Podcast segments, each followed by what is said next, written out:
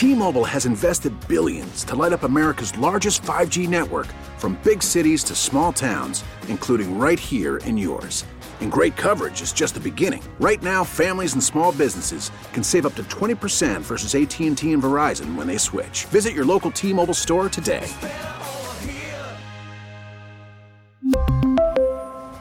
Plan savings with 3 lines of T-Mobile Essentials versus comparable available plans. Plan features and taxes and fees may vary. Call from mom. Answer it. Call silenced. Instacart knows nothing gets between you and the game. That's why they make ordering from your couch easy. Stock up today and get all your groceries for the week delivered in as fast as 30 minutes without missing a minute of the game. You have 47 new voicemails. Download the app to get free delivery on your first three orders while supplies last. Minimum $10 per order. Additional terms apply. Welcome to Sunday Take. This fall, across Minnesota, one of the races at the localist level are school boards. That's the topic this week as we talk to two different groups, one from the left and one from the right, about how they're working to influence local races for school board. I'm Blois Olson. This is Sunday Take on News Talk 830 WCCO. We really need new phones. T-Mobile will cover the cost of four amazing new iPhone 15s, and each line is only $25 a month. New iPhone 15s? Only at T-Mobile get four iPhone 15s on us and four lines for 25 bucks per line per month with eligible trade-in when you switch. Minimum of 4 lines for $25 per line per month with auto pay discount using debit or bank account. $5 more per line without auto pay, plus taxes and fees. Phone fee at 24 monthly bill credits for all well qualified customers. Contact us before canceling account to continue bill credits or credit stop and balance on required finance agreement due. $35 per line connection charge apply. Ctmobile.com. Worried about letting someone else pick out the perfect avocado for your perfect impress them on the third date guacamole? Well, good thing Instacart shoppers are as picky as you are. They find ripe avocados like it's their guac on the line. They are milk expiration date detectives. They bag eggs like the 12 precious pieces of cargo they are. So let Instacart shoppers overthink your groceries so that you can overthink what you'll wear on that third date. Download the Instacart app to get free delivery on your first three orders while supplies last. Minimum $10 per order, additional term supply. Spring is a time of renewal, so why not refresh your home with a little help from Blinds.com? We make getting custom window treatments a minor project with major impact. Choose from premium blinds, shades, and shutters. We even have options for your patio, too. Blinds.com invented a better way to shop for custom window treatments. There's no pushy salespeople in your home or inflated showroom prices. Our design experts can help you find the perfect window treatments on your schedule. We'll even send free samples directly to you. Plus, we can handle the measuring and installation for you. Unlimited window treatments installed for just one low cost. And with Blinds.com, you'll always get transparent pricing, no hidden fees. Our free shipping and 100% satisfaction guarantee can put the spring back into your step and into your home, too. Shop Blinds.com right now and save up to 45%. Up to 45% off for a limited time at Blinds.com. Blinds.com. Rules and restrictions may apply. My first guest this Sunday on Sunday Take is Christine Trooien. She's with the Minnesota Parents Alliance. They're one of the groups involved in school board races this year that I laid out at the beginning of the show. And they they're a pretty recent group, much like the second guest I'll have later. And it's part of this whole kind of more people active training and frankly investing more time, energy, and probably money in school board races. Christine, thanks for joining me. Thanks so much for having me. Christine, um, talk about the Minnesota Parent Alliance. When did it start? How did it start? And how did you get involved? Yeah, um, well, we started in early 2022. Um, but really, we kind of started in late 21. Um, I am just a parent. And so I say it, it, it can start with you too. I am literally just a parent who has no resume to do this, but I noticed in my own district that uh, there were school board candidates that stepped forward in 2021 and at the time that was a lot about covid restrictions and and there were a little bit of you know controversial things happening with curriculum but i just saw really great parents step up run for school board kind of have no idea what they were doing have a really compressed time frame in which to do that um, be met with a lot of opposition and and parents were starting to at that point really awaken to the idea of what happens in our local communities with our local elections really matters Um, so I think that that was sort of a disorderly year and it was, there was a lot of just sort of chaos and it happened really quick. But what I realized is that there was never really a group to help parents who just want to take that next step toward district leadership. Um, I think if you are not somebody who is going to probably be endorsed by like Education Minnesota or one of the other special interest groups, there's not really any like guidance or training or help. Um, and I thought we needed that. So we stepped forward and, and started this group in 2022 um, with the intention to educate and empower parents to be strong advocates for academic achievement, equality, and parental rights.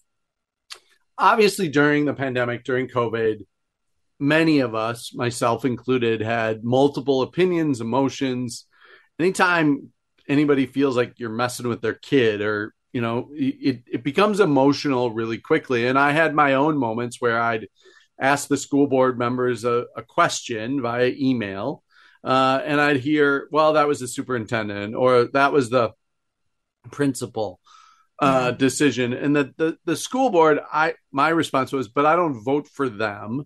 And and that's one of the reasons i think school board races have become more interesting is because there is this kind of buffer between the school board and the classroom. Can you talk about what that buffer means to your group, how it feels, where kind of governance of a district versus decisions in the classroom and what that, you know, is there is there a hard black line? Is it a gray line? What what what does that look like? Yeah, well, I think in a in a functional situation, it all kind of works together. But you're correct that you know school boards set policy. That's what they do. They don't get involved in the day to day things that are going on in your child's classroom. So I think that some of the dysfunction that we saw happen in 2021 is you know parent gets upset because of something that's transpired in their child's classroom, and they go straight to the school board with some really angry comments for three minutes in a, in a public meeting, yeah. and that's dysfunctional. That's not the way it's supposed to work. So part of the reason that we stepped into this space is to try to create some organization and kind of lower the temperature because what we find is nobody wants to run for school board if you're going to be on the receiving end of a bunch of angry parents. And as a school board member you you know there's really not much you can do in that moment to influence change for that really upset parent. So part of what we do is educate parents on sort of what is the chain of command in a district? How would you go about you know your concerns expressing your concerns? And it all starts with the parent teacher partnership. You start at the bottom with your child's teacher and developing that close partnership and relationship with them can be transformational and can really prevent, I think, the escalation of, you know, then you go to the principal, then you go to the superintendent, then you go to the school. You may not need to do any of that if you can really create a constructive relationship with your child's teacher. So you know, I think what we're here to message on.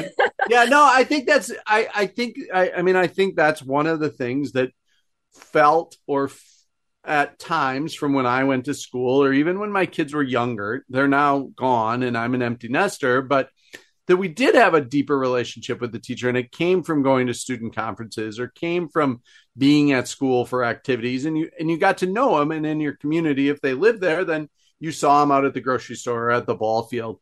And i think that's one of the things that is a disconnect on either the left or the right from this idea that whether it's that three minutes at the school board meeting or you get something that upsets you um, talk about the issues that you believe parents really want that is energizing parents you talk to or candidates you're training yeah. Well, I think that unfortunately one main driving there are there are two things that I hear continually, particularly in the last few weeks as MCA test scores have come out and as the SRO thing has heated up. Safety and academics are really the two main things that people care about. At a very low bar, we need to know that our kids are safe in the building. So you know, academics aside, I think we should at least be able to feel comfortable when we hand our children off to the school that that they're going to come home safe to us. And so that is a driving thing right now for parents to get involved and start paying more attention to what's going on in the buildings. And that doesn't necessarily just mean the SRO issue. It also means discipline policies and sort of the way that we're handling, you know, the violence and disruption on a day-to-day basis in the classrooms. And it also impacts teachers because teachers are the ones typically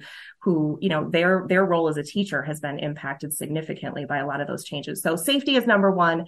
Um, and academics is a close second, if not right in, in line with safety, is that right now we just have a steady trajectory of declining academic proficiency that is really alarming, not just to parents, but to the business community, um, to many other people who are looking at this saying, you know, if our main mission as a public school system, which is again in our state statutes, is to ensure individual academic achievement, and we're not meeting that mark, all the tax dollars that we allocate toward our public school are being spent with that mission in mind. Um, and if we're not serving that mission, uh, we really need to reevaluate the policies and the practices and the way that we spend classroom time and money driving at that goal. So those two main things, safety and academics really are the, the things that we're hearing the most that are energizing parents to pay attention all of a sudden. Whereas they may have sort of, you know, checked out and think, you know, okay, my school's kind of got it under control. I live in a good district. I feel comfortable that, you know, we've made the best choice. And I think now they're kind of looking at it as, I just need to be more involved because I want to better understand if I'm seeing sort of a decline, where is this coming from and, and be solutions focused in their engagement you you bring up academics. Uh, I you know I've written about this. I've talked about just the idea that we have not spent enough time talking or really explaining what solutions would look like. But depending on what district you're in, it, and depending on your own child's experience, grades, test scores, college entrance scores, college admission, you start to feel like, well, I guess my kid's okay, but you know, maybe I don't know who's not doing okay or if it doesn't impact them. Are there ways in which you see parents helping other parents understand what's going in the schools? And I say that because sometimes I think there are parents who don't realize and then they hear something and they get awakened. Mm-hmm. Um, and and then then they seem even more motivated and i only say that for my own local community where i've where i've watched some of this happen and and they you know they get kind of fired up or they you know say oh well i've deferred to the school board on that what mm-hmm. are the you know what do you feel from the parents because this isn't look this isn't a traditional campaign this is a neighbor to neighbor friend to friend kind of campaign yes. And, yes. and the conversations are different Yes, absolutely. Well, I'm glad you brought up that relational piece because I do think that a, a, key part of all of this, because things have just gotten politicized and controversial and, and all of the things we really don't want in our local communities, parents want to be unified and unite and feel like public schools are just a key center point of our communities. And, you know, you're going to see these people that your kids, you know, are in the same soccer team with and you're in drop off line with. Nobody wants to fight with their friends and neighbors over culture war issues. So I think right. that there's a real aversion to, I don't want to, you know, step into this space if it means that we have to deliberate about gender ideology or whatever the like hot topic is. Um, can we just focus again on sort of this common ground shared value of our public schools being for helping individual academic achievement. Like if our kids can achieve their highest potential here, I have no complaints.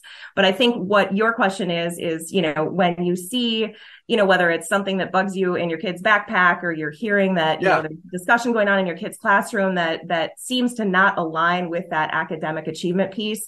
Your question is like, why are we spending time on this? When my kid, I just hired a tutor to help my kid read. And that goes on a lot, especially in districts where, you know, you have sort of a middle to upper class demographic of people that can handle and, and, and afford uh, hiring tutors. It happens a lot and it really boosts those test scores in those districts to say, you know, I hired an ACT prep coach for my kid. I had reading tutors for my children because it, they weren't serving the mission in public schools. So I think that's kind of the aha moment when parents are realizing that there's a disproportionate amount of the class time that we have or the money in our district budget being allocated toward non-academic pursuits. One of the things that obviously is a topic here is just the politics of this. Uh, your group is seen or identifies as more conservative. My next guest will be identified as more progressive. Do you find that people talk politics when you talk to them about schools? Do they think about this as a right or a left or a Democrat Republican issue, or do they think about it in their community? And I ask that because school board races are nonpartisan, and so. Um, it's not new that there's party politics in school board races. It's new that there's so many outside groups trying to influence school board races. Yeah. Well, here's my take on it. Number one, I think parents don't view this as a right versus left. It's a right versus wrong. You know, can kids read? That's not right. That's wrong if our schools can't achieve that goal. So I don't think it's as partisan as our headlines and social media would have us believe that it is. I know that when I'm speaking with parents, they're not speaking in terms of their political party affiliation. They're talking about what are the results of the school and how can we be solutions focused to change it. So that's one. Um, secondly, I mean, I would say that I, I'm always like a little bit taken back that, that our group gets, you know, kind of tagged as like a conservative activist group because I myself was a Democratic voter. So I don't like, I voted for Obama. So I don't really feel like I cleanly map into the like, you know, radical right conservative extremists. I'm somebody who believes in education. I, I think I'm, you know, more of a liberal thinker. And I think a lot of what's going on in our schools is a very illiberal and regressive trajectory. Um, and so that concerned me. So that's part of the reason I stepped into this space. And I'm always befuddled that somehow academic achievement and parental involvement has become political but i think the reason that is is because historically you know teachers unions have a real political sway. That's just the the way of the world whether you're talking about the local or state level or national level politics. And i think their involvement in our local elections has made it political. So anybody who's going to challenge that influence kind of by default or you know being othered is going to be painted as a conservative because it's the opposite of what the unions are um, my guest is Christine Trooien. She's with the Minnesota Parent Alliance. They're a group that says, "quote Reclaiming our schools" is their tagline.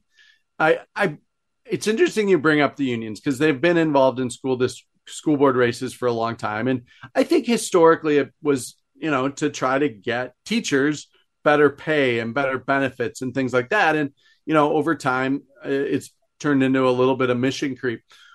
Do you hear from parents who um, I'm sorry, do you hear from teachers who are interested in what you're up to? That they're teachers in the district and maybe they hear what you're saying and align with it more than maybe what their union is saying?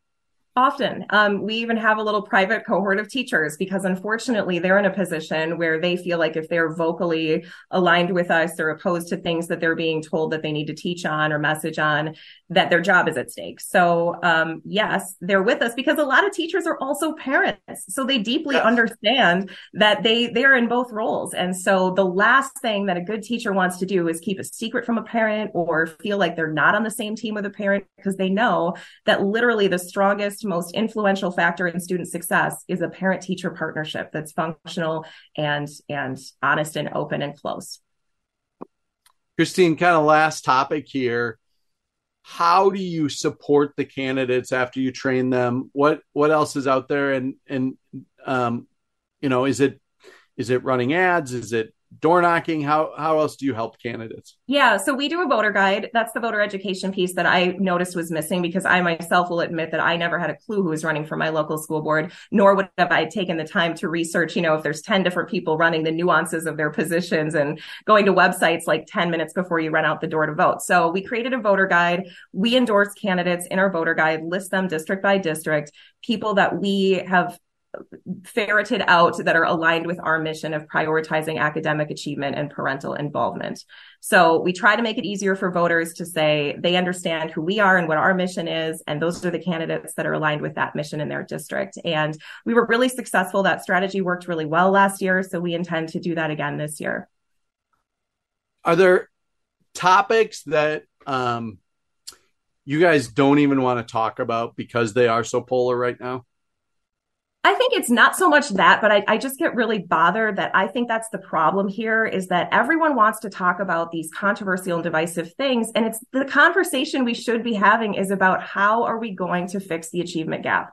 And I think that whether you look at school board meetings, I've listened to more school board meetings than I care to admit. And I will tell you that there are districts where I've listened to every single meeting and not one mention of academic achievement in the many, many, many hours of that board talking about all different types of policies and procedures and resolutions. Um, so that is really my main thing is I try not to get distracted by the controversial topics because they don't belong in a conversation about closing the achievement gap. Christine Trooien, thanks for joining me on Sunday Take. You bet. Thanks so much, Blois. I appreciate your journalism. When we come back, we'll talk to a group from the other side and why they got involved in training candidates this cycle. You're listening to Sunday Take on News Talk 830 WCCO. After the end of a good fight, you deserve an ice cold reward. Modelo is the mark of a fighter. You've earned this rich golden lager with a crisp, refreshing taste. Because you know the bigger the fight, the better the reward. You put in the hours, the energy, the tough labor. You are a fighter, and Modelo is your reward. Modelo, the mark of a fighter. Drink responsibly. Beer imported by Crown Port Chicago, Illinois. Baseball is in full swing. NBA playoffs are heating up, and your NFL team is gearing up for training camp. Listen to the latest on the teams you love here on the Audacy app. The biggest sports radio stations in the country, providing unrivaled local coverage of their teams, all in one place. Exclusive interviews with players, coaches, and team executives, streaming live and always available on demand. Stay in the know with your favorite teams right here on the Audacy app.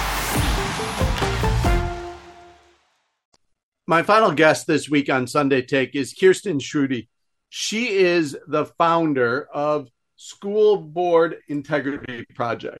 And um, it's a newer group that is training candidates that align with the organization's values. They're a 501c4.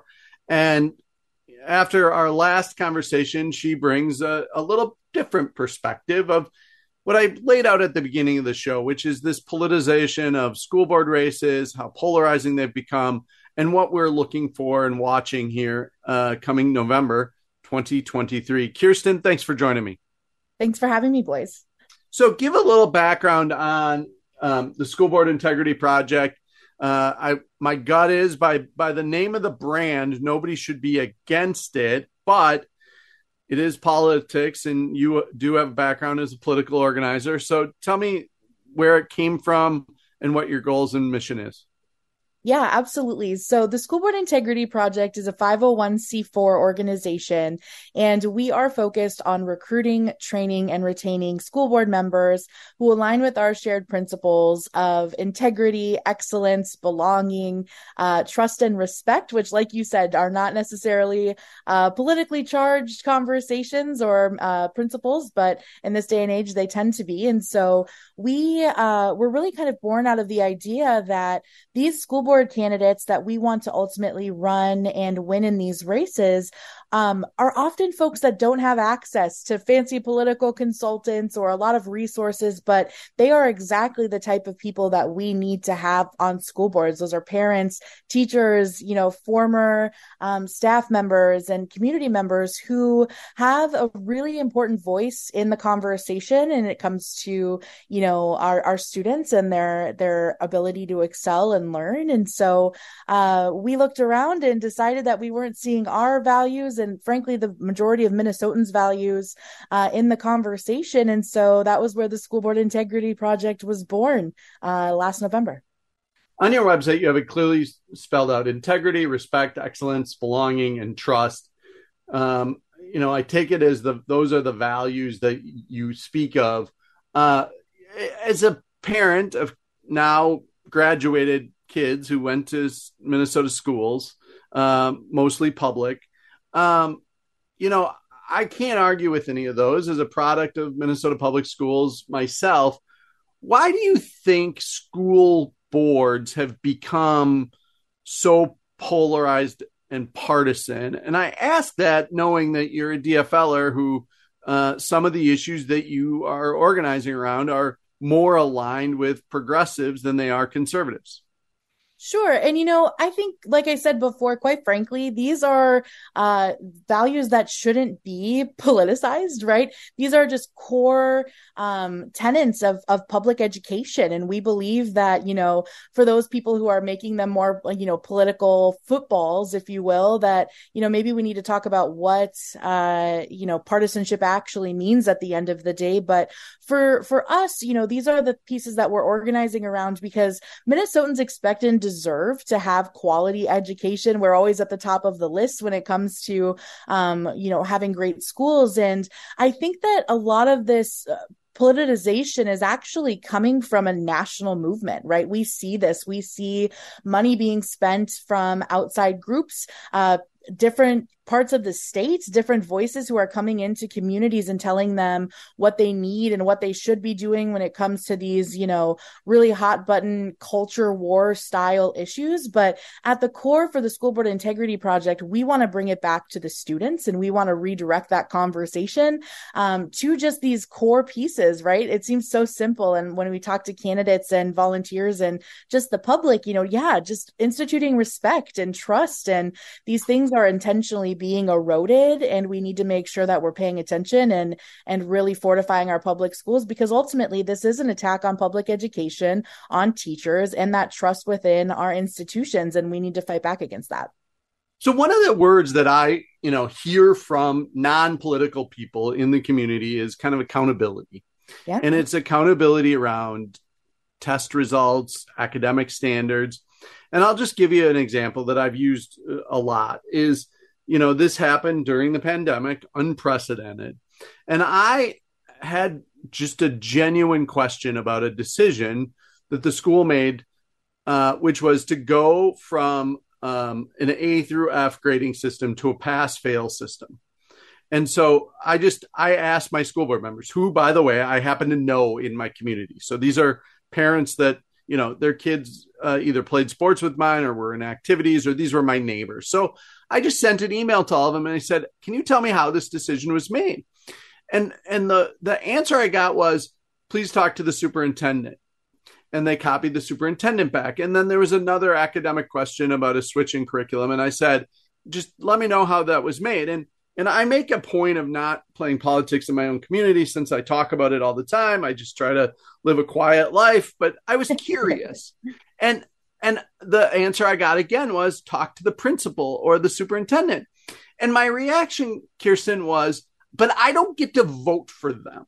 And I think that's one of the places where, whether it's the dialogue, the emotion that goes into these issues, is that I think that, you know, some of the narrative that gets polarized is, you know, is directed at the elected officials because they're on the ballot and and so other elected officials seem more willing to kind of have more decision making governance isn't just the role. Can you they they kind of have positions right? So do you talk to candidates about that? Is this something you see with candidates or you've seen with existing school board members yeah, absolutely. And I think that you're right, Blois, right? Like what you said, these are everyday community members that we have elected to these positions. But I think, I think a part of that is that we kind of fundamentally, um, forget or, or don't quite remember what school board members actually decide at the end of the day, right? And so when it comes to these decisions that are being made around curriculum or around, um, you know, scoring systems, things like that, that's coming from other levels of government. They're really, uh, they're not really managing the day to day of, of schools. They're right. actually kind of doing that more, um, you know, governance piece of this. And so I think that uh, maybe that response that you're hearing hearing is more of that fear that people are kind of feeling as elected school board members because they're quite frankly if they don't feel like they have all the answers or they don't want to give the wrong answer and get kind of this real flashpoint conversations that we see bubble up at school board meetings and and not everybody is as nice as you and having those conversations on the back end sometimes they come up very publicly. And so yeah it's it is definitely something that we need to pay attention to though because exactly like you said parents and you know other community members absolutely should have a voice in the conversation and that's right there uh, within the school board integrity project when we're talking about respect and and belonging and having that that space for civil dialogue and real conversations about these issues. That's really important um, and that's something that we we work with our candidates on. And one of the things that we're doing at the school board integrity project that is very different um, than you know a lot of different organizations we have four different trainings that we work with candidates on. We work with them them from thinking that they may want to run for office to actually running for office to getting out the vote. And the last piece, which I think is so crucial based on the conversations that we've been having with um, current and former school board members and other candidates, is this transition from candidate to elected official, right? Where you can right. actually work with them and understand how do I take the momentum, these conversations, the values, the things that I've led with as a candidate and bring that into my work as a school board member. Because a lot of the times it's, you know, you get elected and then what, right? Right? And so how do you have those conversations about those issues? How who do you go to for that information? And how do you uh, disseminate that amongst the community in a way that is effective uh, and appropriate i think is really important. Kyrstin is my guest. She's the founder and leader of school board integrity project. She's a political operative uh, but she's working on this project because she felt a need uh, on these issues. You know one of the other kind of senses i get is that there's so many other issues in schools these days. And that's not new. Okay. I've spoken, I've written about how, you know, when I was a young lad, uh, I may have been a little disruptive in elementary school. I guess it paid off professionally. But I, but I, I think about kind of where the kind of core basics are. And I don't, I'm not talking about the, the, the um, content of the curriculum. I'm talking about kind of the layering on. And teachers say, like, look, we don't want to teach to tests. We don't want more mandates. We don't want those things. But on the flip side, districts and therefore school boards are kind of deciding that, you know, we're diluting time away from math, science, reading, those kinds of things with more cultural education, things like that. And I'm not talking about kind of the polarizing buzzwords of the right. I'm talking about like taking an extra hour and a half a week to talk about, you know, kind of the culture of our community rather than, you know, that opportunity for an AP class or something like that. Where do you think that fits in the narrative or the dialogue for school board members or uh, as you look at these local races? Yeah, I think that's a really good question. And I think, quite frankly, some of these, you know, um, talking points that are coming from whichever side when we're talking about, yep. you know, lower test scores, things like that. Third grade reading levels is obviously one we hear a lot. The reality of the situation is that we can find facts and information that, that align with our views, right? That's the power of the internet these days. And, you know, although we have these things like these third grade test scores, which I know is something that a lot of people are talking about and, and kind of are continuing to hear about, quite frankly, people can opt out of their children taking those tests altogether. People can opt out of taking part in that survey. And, and the reality of the situation is those numbers are not a full reflection of what children are being taught in school. And I think that, you know, even when I was in school or when you were in school, Blois, it was a very different situation. And I want us to remember that we are educating whole human beings, right? Who, you know, are they need to you know obviously read and be able to do math and and have a clear depiction of history that is is accurate and true and understand science and database sources and all of that is true. But we also need to make sure that we're creating human beings who are ready to join communities give back and make sure that you know they're they're um, you know ready for the 21st century and ready to be um, well-rounded workers and community members. And so i think that you know as our culture changes, our curriculum should change as well. Um, but we still do need to focus on those basics. And it's right there in our mission when we're talking about excellence. Minnesotans expect and deserve, quite frankly, excellence within our education system. And just because we're focused on things like also ensuring we have welcoming schools and, and belonging for students and um, they have the tools and the resources that they need to learn, you know, all of that is, is, education at its core and we need to make sure that we're paying attention to all of those different pieces so that we are able to have students thrive at the end of the day. Last topic is just this kind of role of parents because um, you know there have been statements made even by federal officials about how you know look parents don't get to decide curriculum or don't need to know what's in a curriculum. Uh, do you guys have any positions on that? And, and is that something that minnesota maybe doesn't have an issue with while some other communities across the country do? Sure, that's a great question. And I think that this also comes back to that nationalization of our school board races that I was talking about earlier.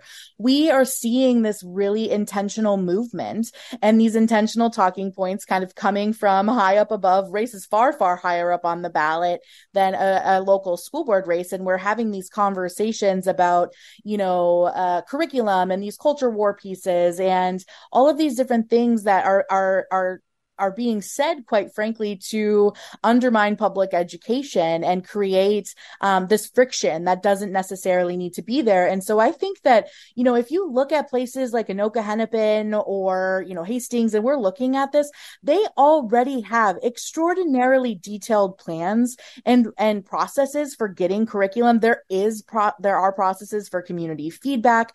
And so there, those are already happening. And I'm not saying that to say that, you know, we can't do more. We can't be better when it comes to having civil dialogue. And that also just seems to be uh, more and more difficult as we get more and more polarized. But we need to bring it back to the students. And I think if we come back to the conversation of what can we do to ensure that all of our students are succeeding at the end of the day, I think we're going to be in a much better place. And I hope that, uh, you know, we can create more opportunities for that civil dialogue and have good conversations. But like I said, I think a lot of that is actually coming from from a from an outside movement, uh, and we need to make sure that we're actually paying attention to what's happening in our school districts because we do have uh, a number of different channels and places for people to have input and feedback and understand what's actually happening. How do you differentiate when you say outside movement? How do you mm-hmm. differentiate yourself from the other outside movements because that's the topic of the show is that there's a lot of outside movements kind of in these elections right now. How do it, it's just political right yeah, absolutely. And I get that. And I understand that these are nonpartisan races. And yeah, we are a new organization, but we are Minnesota based. We are, we are not taking money from national organizations. Frankly, we are funded by individual donations from Minnesotans. Um, and we are working to have conversations. We have an advisory board that is made up of Minnesotans, of parents, of school board members, of former school board members, of educators and people who really care about making sure that our students are able to succeed at the end of the day. And so, uh, you know, I have a very personal connection to school boards. I understand from my own experience what's at stake when, um, you know, students aren't able to feel like they have a safe uh, place to belong and learn. And so for me, this is really personal. I'm a, I'm a Minnesotan through and through. I'm from a small town here in Minnesota.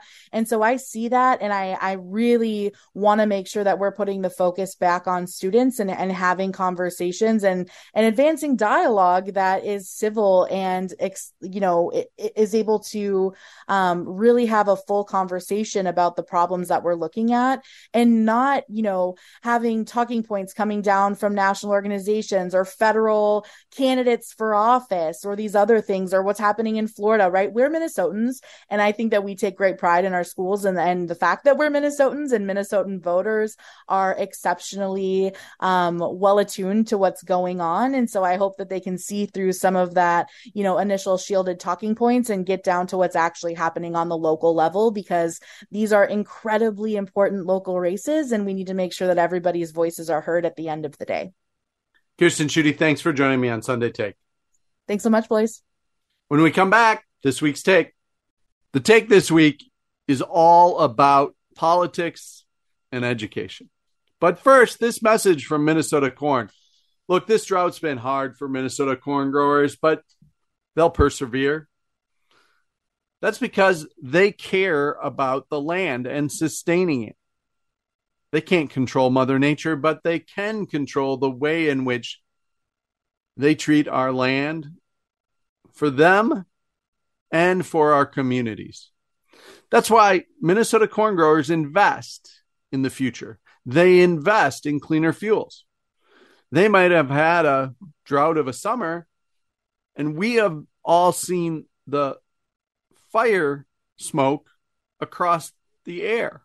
Well, it's Minnesota corn growers are making sure you have cleaner fuels so that air is not smoggy from them. And so Minnesota corn growers are working to ensure that the sustainable future is for all of us to have cleaner fuels, cleaner air, more sustainable land, using less water, maintaining the local environment.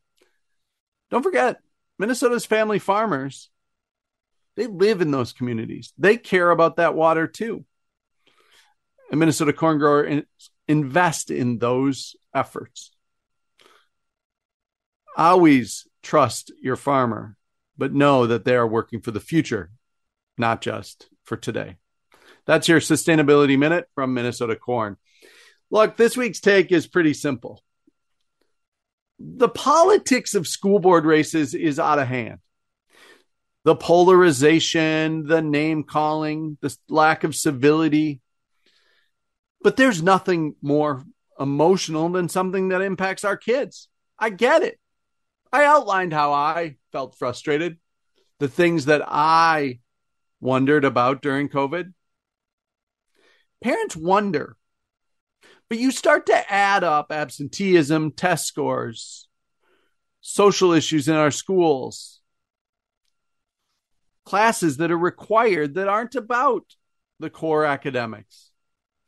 Then parents have a reason to wonder what happened to the basics? Are we getting away from it? Because most teachers will tell you they don't want more tests, they don't want more regulations, they don't want more mandates. And so, where do they come from? Where do these mandates come from? They come from superintendents, from principals, from school boards. Look, there's no more important issue that Minnesota gets right for the future than education.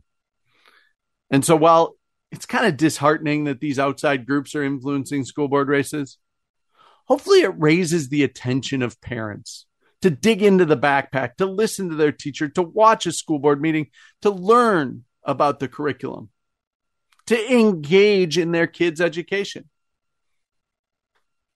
I can't think of anything else differently.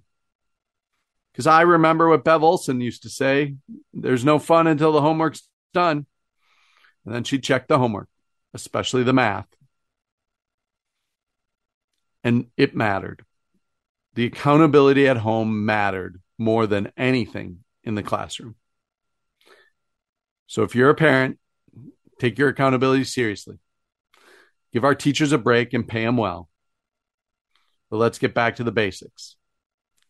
Because once we get the basics right, then we can let the community and others work on the other issues. I'm Blois Olson. That's this week's take. I'll be with Vineeta every day this week, Monday through Thursday at 620. You can follow along on our newsletters at fluence-newsletters.com. Until next week, that's the take.